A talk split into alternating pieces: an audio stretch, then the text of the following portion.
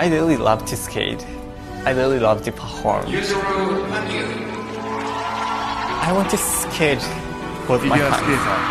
Hanyu Yuzuru. I'm never feeling like a champion. I'm always a challenger. He has a way of owning the stage like certain rock stars do. Absolutely extraordinary. And that is why he's the Olympic champion. Olympic champion brings it.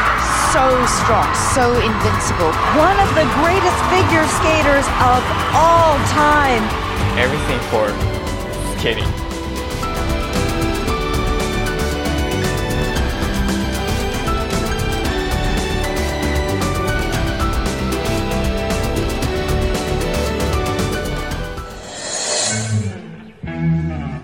Sing Seven， 冰上王者之路，二零一四年索契冬奥会。二零一四年一月，这一年的元旦，雨生是在家乡仙台度过的。短节目刷新世界纪录，大奖赛总决赛勇夺桂冠，索契冬奥会的出场资格。刚满十九岁的雨生结弦，接连数日被媒体专题报道。这段时间里，雨生和祖父母、堂兄弟等亲人们一起度过了一段休闲的时光，这也让他持续紧张的身心得到了舒缓。尽管未曾经历过的奥运会已然迫近，但他没有太多去想调整身体最佳状态的问题，而是和堂兄弟们一同玩耍。在这个残酷赛季最适合休息的一段时间里，雨生的身心都得到了休息。一月上旬，他回到了多伦多，开始了针对奥运会的正式训练。二月三日，带着比一般大赛多出二十天的行李，雨生到达了索契。雨生身着索契冬奥会日本选手代表团的灰色队服，看上去神清气爽。我乘坐的航班上好像都是奥运会代表团的选手，想到这些都是优秀的选手，我就不由得兴奋起来。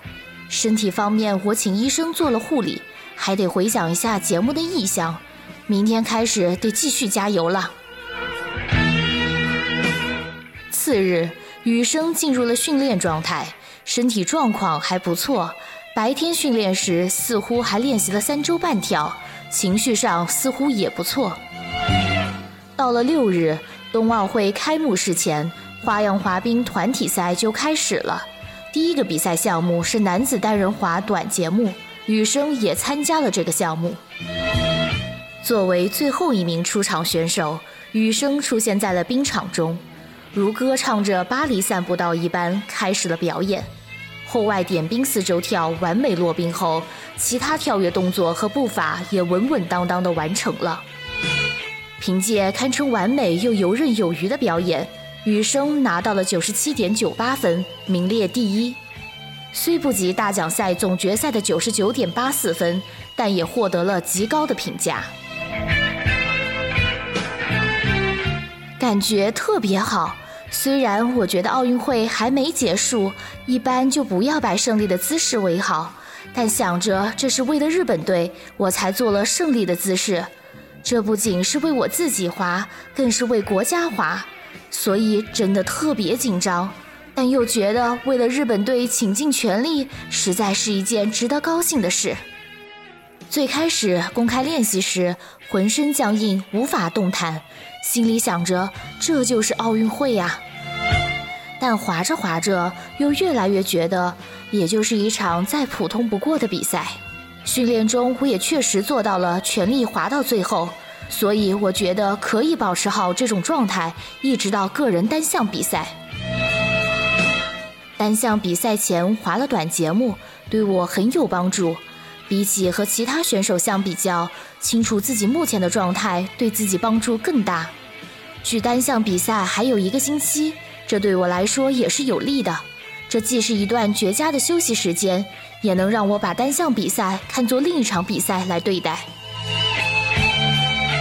第一次参加奥运会，结束了首场表演后，雨生明白了一件事，只要和平时一样全力以赴，就会有好成绩。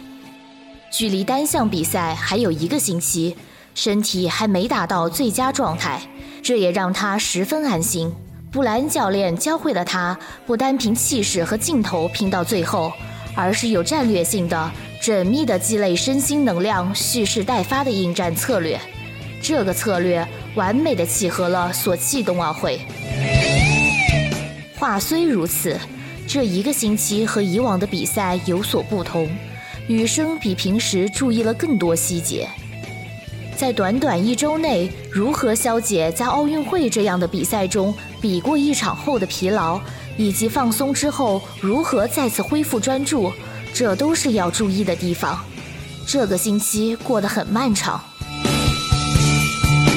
十三日，男单短节目比赛开始，第十九个上场的羽生结弦英姿飒爽地滑起了巴黎散步道，所有跳跃都轻盈地完成，也都毫不吃力，顺畅地落冰了，一百零一点四五分。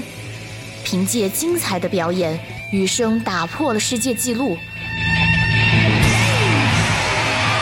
本届冬奥会男子单人滑项目的最有力的争夺者之一，来自日本的羽生结弦，今天完成的这套动作跟他在团体赛当中真的一模一样，滑得那么流畅，而且从他的整套表演来看，你真的感觉到那种无所畏惧，完全没有包袱，非常松弛，而且每一个技术动作完成的真的也是高质量的完成。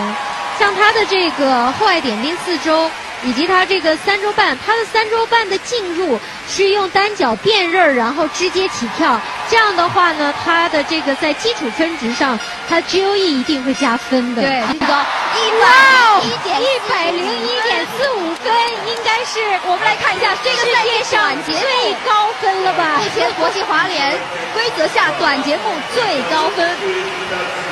他上了一百分，因为之前最高分也是呃，他划出来了九十九点八四，还没有过一百。天哪，能跟他拼十九岁的小将。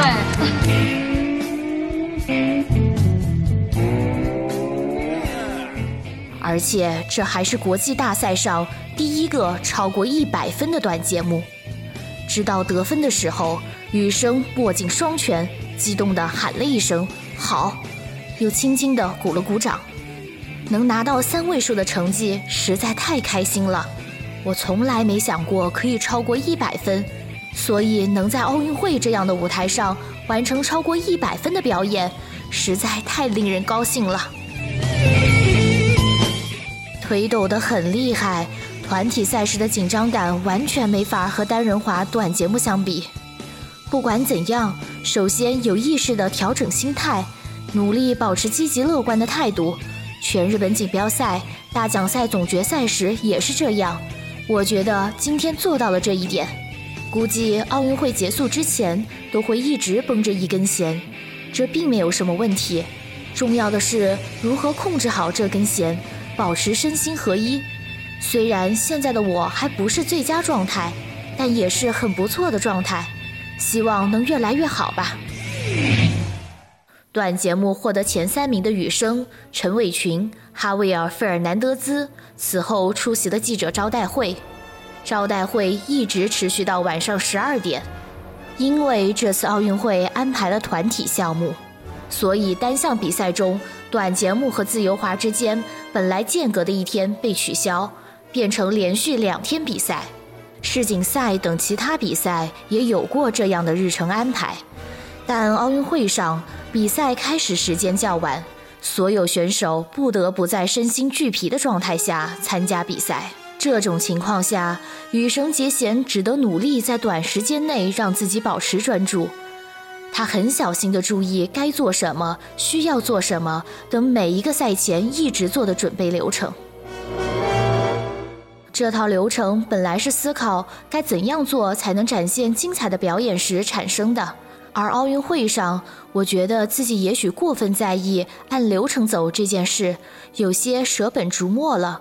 我只是为了让自己安心，刻意做和平时一样的事。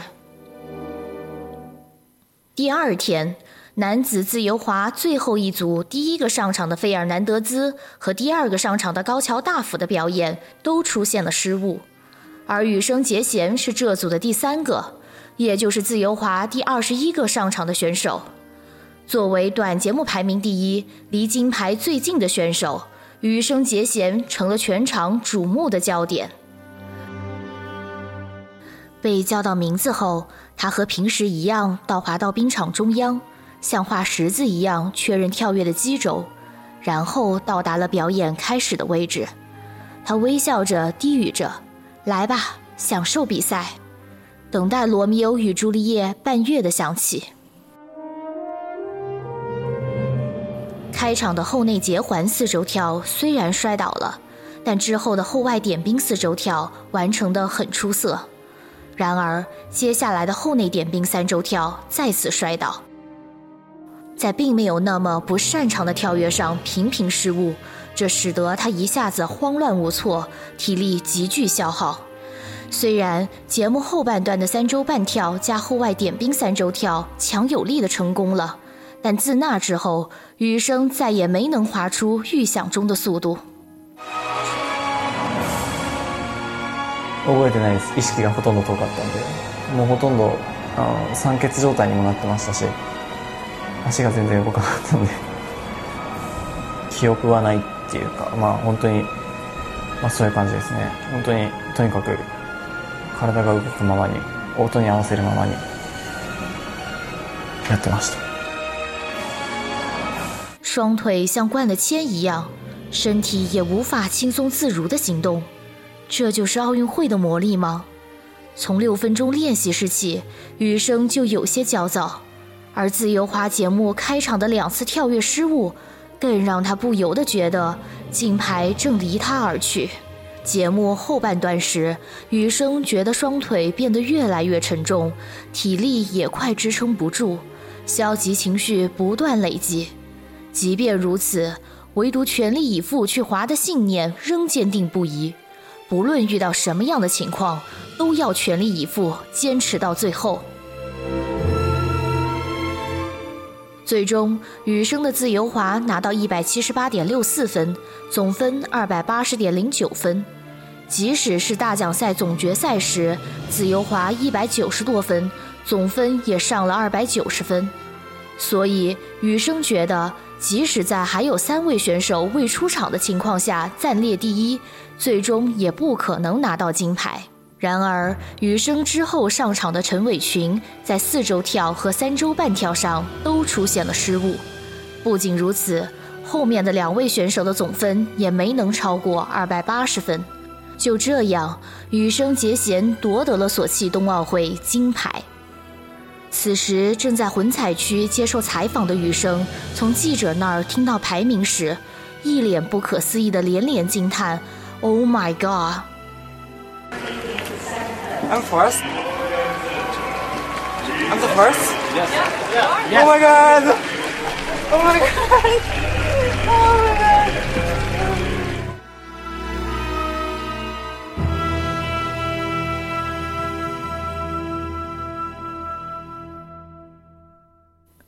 真的吓了一跳。说真的，我对自己的表演很不满意，我自己觉得成功率还蛮高的后内点冰三周跳居然出现失误，估计还是有些紧张了吧。自由滑最后滑成那样，我很后悔。虽然拿到了金牌，但在这个大舞台上我并没有发挥出我的能力和实力，果然还是太紧张了。这次让我再次深刻体会到，奥运会的舞台是极具难度的。之后，羽生收到了在采访区对面等待着的布莱恩教练的祝福拥抱。他还对羽生说：“我知道你并不满意自己在自由滑上的表现，但你是堂堂正正拿到奥运冠军的，你应该为此自豪啊。”此后的记者招待会上，外国记者也多次向羽生提出关于东日本大地震的问题。我不知道在这里该不该提海啸和地震的事。虽然我拿了金牌，但我一个人的努力并不能直接为灾区复兴做出什么贡献。虽然是拼了命才拿到奥运金牌的，但我想，成为奥运金牌得主，反而才是一切的起点。我想，接下来应该有我能为受灾区尽绵薄之力的地方。我实在不知道该怎么讲赈灾和海啸的事，正因为我成了奥运冠军，才更不知道该怎么讲。赈灾之后，我有一段时间没法继续滑冰，这是事实。我也曾想过放弃滑冰，那时候连生计都很困难，已经到了极限状态。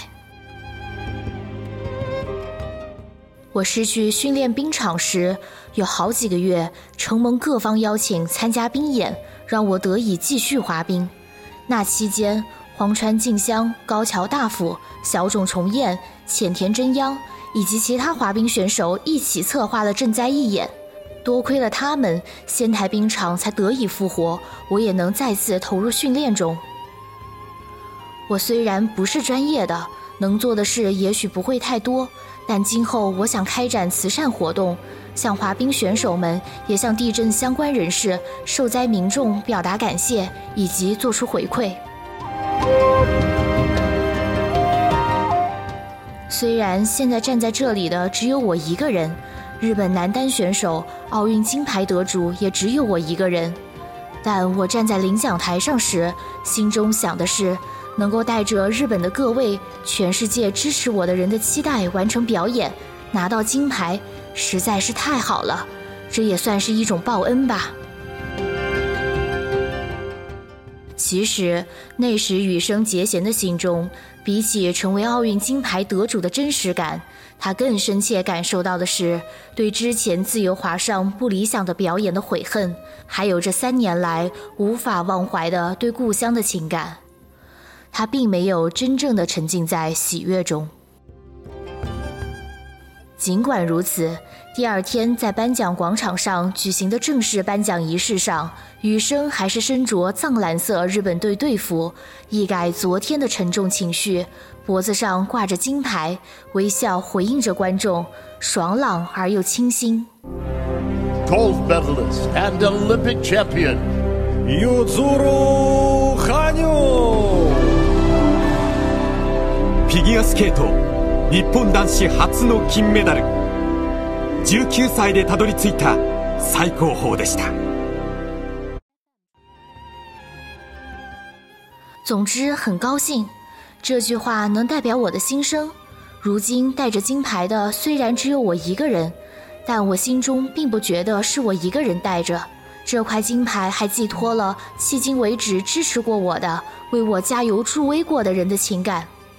颁奖仪式上来了很多人，看着他们挥舞着日本国旗为我加油，我真的很高兴。当军之带响起的时候，我感到自己作为日本队代表，作为日本国民的一员，作为羽生结弦，迎来了引以为傲的瞬间。我说服自己不去想过去的那些悔恨和不甘，坦白地说，应该是没法去想。眼下的我只想沉浸在此刻的幸福中，不去思考那些问题。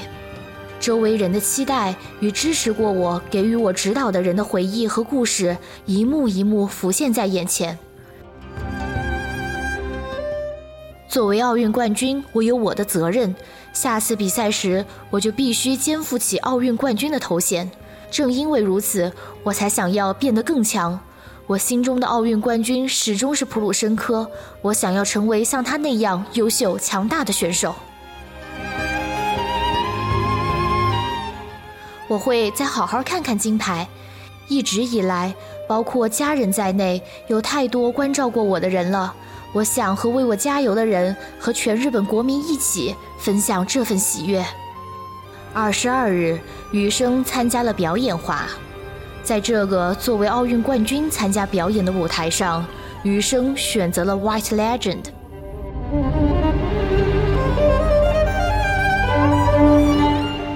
这个节目是地震后羽生首次演出所选的节目，也是在多个重要阶段都滑过的节目。这个节目对羽生来说有很重要的意义。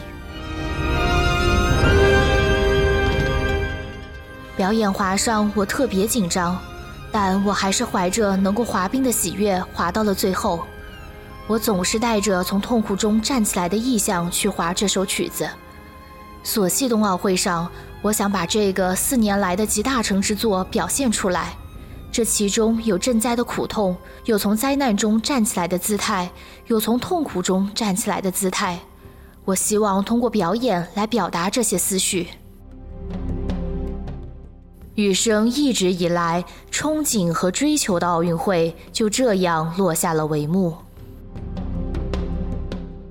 一个月后，他将参加这个赛季的最后一场比赛——世界锦标赛。这是羽生至今只登上过一次领奖台的重要比赛，而且这次的会场还是在日本。他想让在奥运会中为自己加油的日本国民看到一场精彩的表演。更重要的是，他希望能完成奥运会上没有完成的完美表演，为这个赛季画上句号。带着这样的信念，二十三日的闭幕式上，他从紧张中释放出来，和众多运动员一同度过了一段轻松的时光。